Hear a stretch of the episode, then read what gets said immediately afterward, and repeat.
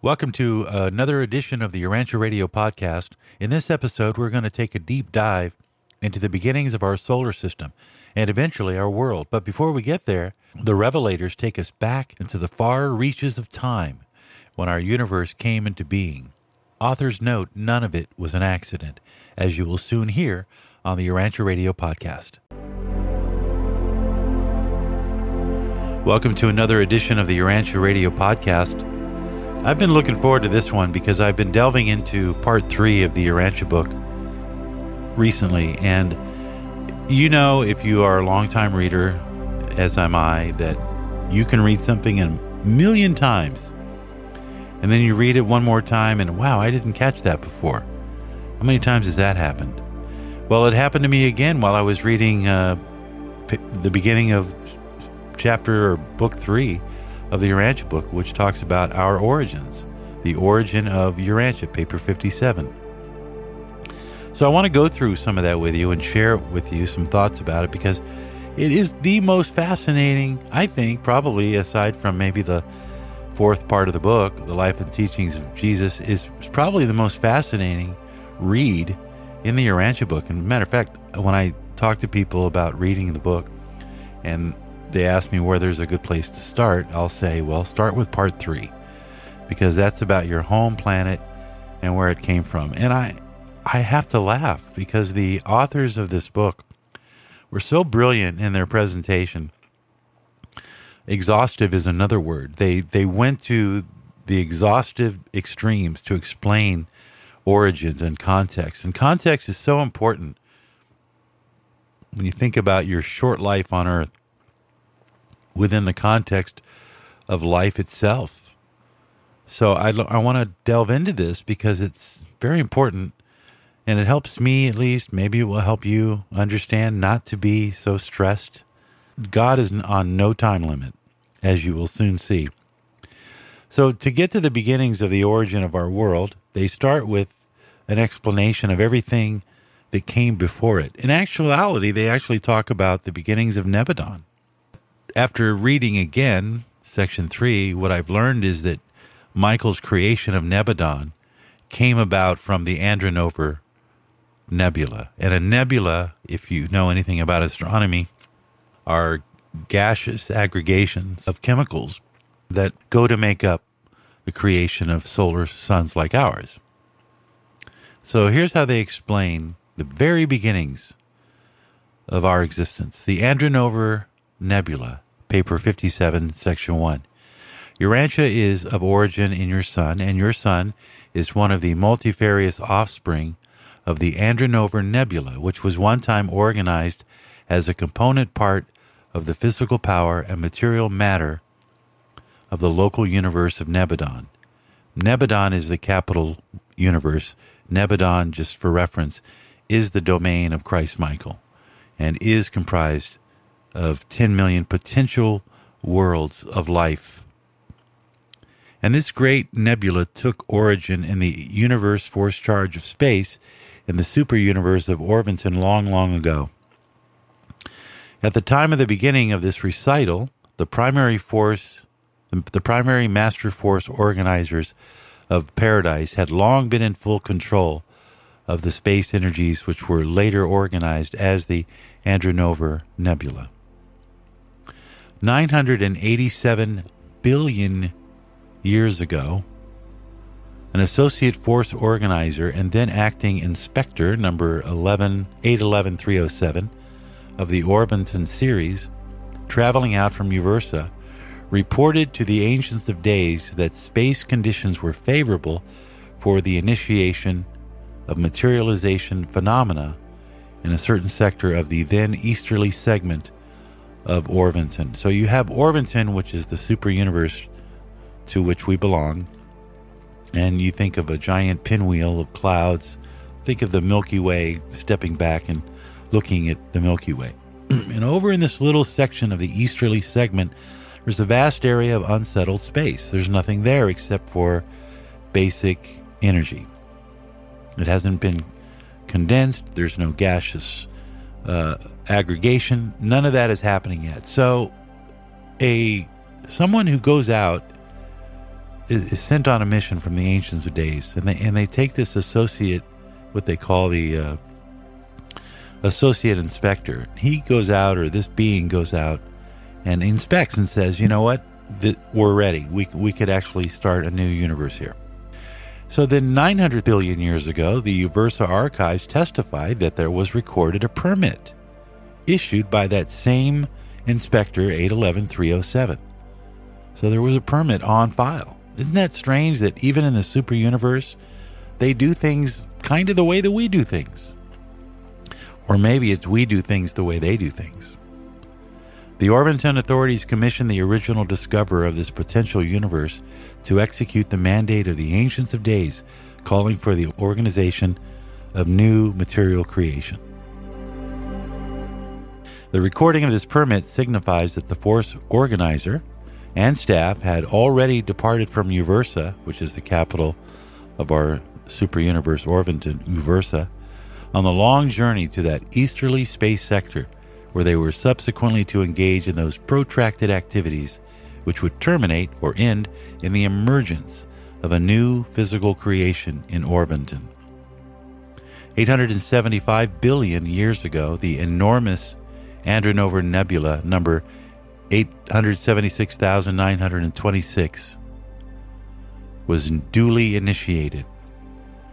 Only the presence of the force organizers and the liaison staff was required to inaugurate the energy whirl, which eventually grew into this vast cyclone of space. Subsequent to the initiation of such nebular revolutions, the living force organizers, this is key, simply withdrew at right angles to the plane of the revolutionary disk. And from that time forward, the inherent qualities of energy ensure the progressive and orderly evolution of such a new physical system. At about this time, the narrative shifts to the functioning of the personalities of the superuniverse. In reality, the story has its proper beginning at this point. At just about the time the Paradise Force organizers are preparing to withdraw, having made the space energy conditions ready for the action of the power directors and physical controllers of the superuniverse of Orvonton. So this is this the stage has been set this Andronover Nebula, when they withdrew these these power force beings, when they withdrew at right angles, they caused the initial plane, the revolutionary disk, to start to spin, and as it spins, it grows larger and larger and larger. Then it continues on, paper 57, section 2, the primary nebular stage. All evolutionary material creations are born of circular and gaseous nebula. And let me just pause just to give you some context. If you've ever seen a picture of Andromeda, you see that it's very round. What you're looking at with Andromeda is what Andronover looked like 850 billion years ago as that circular motion kept growing and growing and growing. So what you see in, in Andromeda, which is referenced in other parts of the Urantia book, is that that's actually a universe in formation. One of millions of universes, really, but it's the closest one to us. So you're looking at the birth of yet a local universe. Isn't that interesting? And that's what our Andronover creation looked like 800 billion years ago. By then, uh, Andronover creation was well established as one of the magnificent primary nebula of Orvonton. As the astronomers of nearby universes looked upon the phenomena of space, they saw very little to attract their attention. So they could we were just a speck. If you were if you were a being on another planet in Orvonton, you would and you were an astronomer. That's what they're saying. There's they're literally saying that 800 billion years ago there were there were beings, there were star students, there were other planets that were already in existence. And they're looking at Nebadon in its early formation coming out of this Andronover Nebula. Just as we look at the Andromeda system today, and we can anticipate that that is eventually going to produce hundreds of thousands, if not millions, of local universes just like ours. 700 billion years ago, the Andronover system was assuming gigantic proportions and additional physical controllers were dispatched to nine surrounding material creations to afford support. Nine surrounding material creations, nine other creations, all come to aid and support this uh, this creation of a new nebula system, a new material system, which was so rapidly evolving. Six hundred billion years ago, the height of the Andronover energy mobilization period was attained. The nebula had acquired its maximum of mass. At this time, a gigantic circular gas cloud in shape somewhat like a flattened spheroid. This was the early period of differential mass formation and varying revolutionary velocity. Gravity and other influences were about to begin their work of converting space gases into organized matter. The enormous nebula now began gradually to assume the spiral form and to become clearly visible to the astronomers of even distant universes. This is the natural history of most nebulae. Before they begin to throw off suns and start upon the work of the universe building, these secondary space nebula are usually observed as spiral phenomena. The nearby star students of that faraway era, I'll say, as they observed this metamorphosis of the Andronover Nebula, saw exactly what 20th century astronomers see when they turn their telescopes spaceward and view the present age spiral nebula of uh, adjacent outer space. Again, they're not referencing it specifically, but when we look at Andromeda, which is away from the central universe, it's in outer space. We're seeing what they saw with our nebula over 700 billion years ago. You see how time seems to not matter. It's almost irrelevant. If you're an eternal being, what's what's a few hundred billion years between friends? About the time of the attainment of the maximum of mass, the gravity control of the gaseous content commenced to weaken and then ensued the stage of gas escapement. The gas streaming forth as two gigantic and distinct arms. Because we're still talking about the creation of our universe, we haven't even gotten to the beginning of our planet. The nebula had begun to contract and increase at the rate of revolution farther lessen uh, gravity control. The stars are starting to bubble. This soup is starting to come together. And then 500 billion years ago, the first Andronover sun was born. This blazing streak broke away from the mother gravity grasp and tore out into space on an independent adventure in the cosmos of creation. Its orbit was determined by the path of escape. Such young suns quickly become spherical and start out on their long and eventful career as the stars of space. Excepting terminal nebular nucleuses, the vast majority of Orvonton suns have had a birth similar to what has been described. These escaping suns pass through various periods of evolution and subsequent universe service. This was also the marking the beginnings and the appearance of Michael of Nebadon. He appears on the scene 400 billion years ago. I want you to think about that for a moment. Somebody asks you, well, how, how old do you think Jesus is? 400 billion years ago, he showed up. He's having his, his universe come into existence. He's preparing as well says the creator son of paradise selecting the disintegrating nebula as the site of his adventure in universe building. Almost immediately, the architectural worlds of Salvington and the 100 constellation headquarters groups of planets began their construction. It required almost 1 million years to complete these clusters of specially created worlds. The local system headquarters planets were constructed over a period extending from that time to about 5 billion years ago. 300 billion years ago, the Andronover solar circuits were well established, and the nebular systems were passing through a transient period of relative physical stability. About this time, the staff of Michael arrived on Salvington, and the universe government of Orvonton extended physical recognition to the local universe of Nebadon. So when someone asks how old is our universe, it's 300 billion years old. 200 billion years ago, there was a, a progression of contraction and condensation which resulted 100 billion years later where we see that more suns are being produced. Jumping ahead to section 4. The primary stage of nebula is circular. The secondary spiral, the tertiary stage is that of the first sun dispersion. While the quartan embraces the second and last cycle of sun dispersion. So this is when things really start to heat up. Because now, like like a pregnant mother, this Andronover Nebula is starting to give birth. But it, does, it doesn't give birth to one sun. 75 billion years ago, this nebula had attained the height of its sun family stage. This was the apex of the first period of sun losses. The majority of, the, of these suns have since possessed themselves of extensive systems of planets, satellites, dark islands, comets, meteors, and cosmic dust clouds. 50 billion years ago, this first period of sun dispersion was completed. The nebula was fast finishing its third cycle of existence, during which it gave origin to 876,926 sun systems. But wait, we're not done.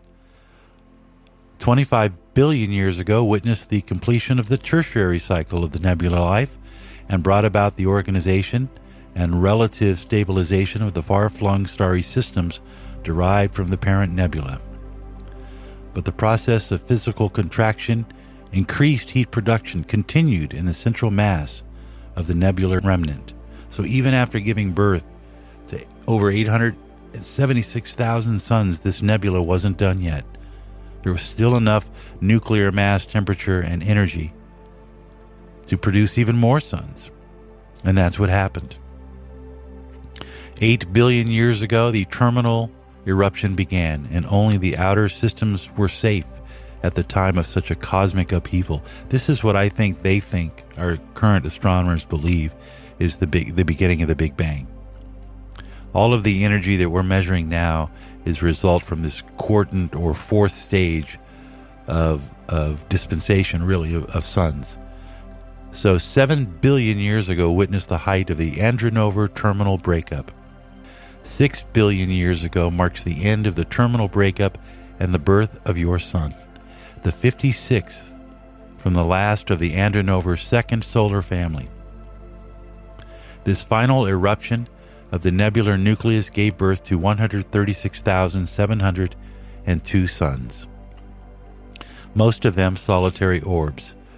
The total number of suns and sun systems of which the Andronover Nebula gave birth to equals 1,013,628. So when you ask, well, how, how many suns fall under the jurisdiction of Michael or Christ Michael? Over a million and thirteen thousand. That's a big universe. They also comment that although there are suns and sun systems, the number of solar systems is slightly less than the number of total suns produced. So there are a few suns that didn't result in having a solar system at all. So there are 1,013,572 solar systems, just like ours. But it concludes in this section, and now the great Andronover Nebula is no more, but it lives on in the many suns and their planetary families which originated in the mother cloud of space.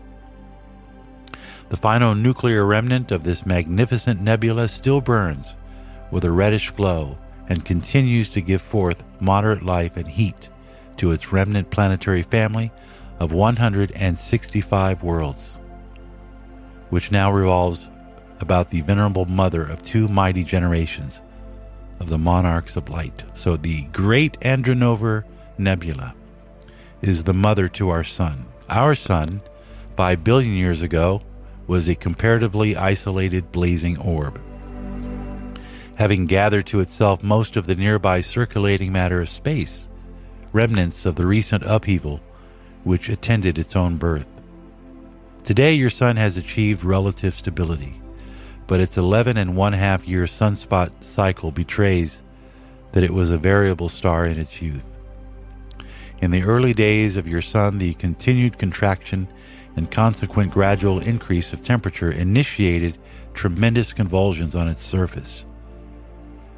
These titanic heaves required three and one half days to complete a cycle of varying brightness.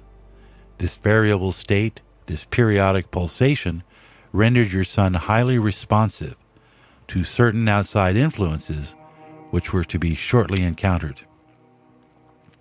Thus was the stage of local space set for the unique origin of Monmatia, that being the name of your sun's planetary family, the solar system to which your world belongs. Less than 1% of the planetary systems of Orvonton have had a similar origin.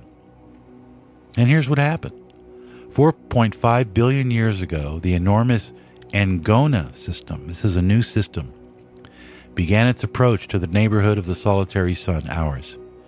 The center of this great system was a dark giant of space. Now, this book was written in 34, so what they say is a dark giant, giant of space could refer to a black hole or a sun that has immense gravity pressure. So much so that it, it even says it possesses tremendous gravity pull that even light can't ex- escape. So here's this Angona system slowly beginning to approach in the proximity of, of our own sun. And our sun, being a, a young solar orb at moments of maximum expansion during solar pulsations, streams of gaseous material were shot out into space as gigantic solar tongues. At first, these flaming gas tongues would invariably fall back into the sun. But as Angona drew nearer and nearer, the gravity pull of the gigantic visitor became so great that these tongues of gas would break off at certain points, the roots falling back into the sun, while the outer sections would become detached to form independent bodies of matter. Solar meteorites, which immediately started to revolve about the sun in elliptical orbits of their own. As the Angona system drew nearer, the solar extrusions grew larger and larger. More and more matter was drawn from the sun to become independent circulating bodies in surrounding space.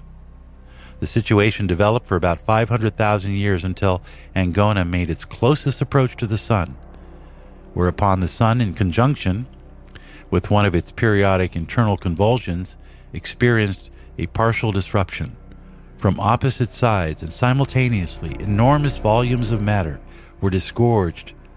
From the Angona side, there was drawn out a vast column of solar gases, rather pointed at both ends and markedly bulging at the center, which became permanently detached from the immediate gravity control of the sun. This is the birth of our solar system in process. You've got our sun, which is pulsating. Angona is swinging by. Solar flares out. Some of them don't get recaptured by the sun. This great column of solar gases, which was thus separated from the sun, subsequently evolved into the 12 planets of the solar system. The repercussional ejection of gas from the opposite side of the sun tidal sympathy with the extrusion of this gigantic solar system ancestor has since condensed into the meteors and space dust of the solar system although much, very much of this matter was subsequently recaptured by solar gravity as the Angona system receded into remote space. The five inner and five outer planets soon formed a miniature from the cooling and condensing nucleuses in the less massive and tapering ends of the gigantic gravity bulge, which Angona had succeeded in detaching from the Sun, while Saturn and Jupiter were formed from the more massive and bulging central portions. The powerful gravity pull of Jupiter and Saturn early captured most of the material stolen from Angona, as the retrograde motion of certain of their satellites bear witness. By the way, that's explaining retrograde motion for our scientists who are paying attention. Jupiter and Saturn being derived from the very center of the enormous column of superheated solar gases contain so much highly heated sun material, they shone with a brilliant light and emitted enormous volumes of heat. They were, in reality, secondary suns for a short period after their formation as separate space bodies. These two largest of the solar system planets have remained largely gaseous to this day, not even yet having cooled off to the point of complete condensation or solidification. And this continues on and explains the planet forming era, how our world formed. It also goes into a little bit about our moon. It says that thousands of years in the future, the moon will continue to get closer and closer to the earth. And then at some point, it actually will break apart. So, putting things into context, I think when you think of things from the long term perspective, you start to realize that, that even though we are engaged in our temporal existence, you know, the fact of the matter is, is that life is eternal. So we're preparing for the next life. And, and I want to get into that in the next chapter of these episodes because in giving thought to the time and the enormity of space, it occurs to me that the Urantia book, in many ways, is a preparatory document.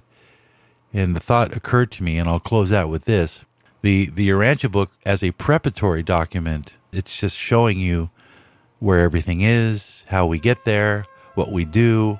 Right? Uh, that's what this is. Is the Urantia book is a roadmap to the future, as well as an explanation of the past. So I hope you enjoyed this brief excursion back in time to the beginnings of our universe and hence our own planet. Uh, we've got a great show coming up next time. We're going to talk with Diane Lebrecht about the upcoming Easter celebration. We look forward to that. Until next time, thanks for stopping by your Urantia Radio podcast.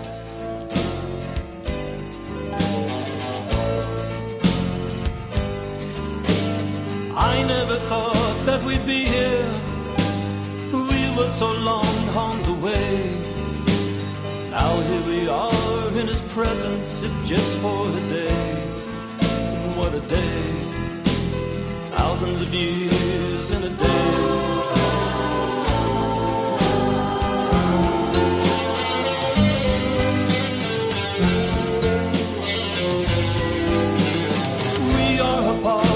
Puzzle, and when the picture is done we will have grown in perfection, and we will be one, only one.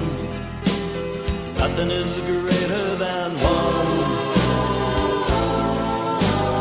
In this dance, we are led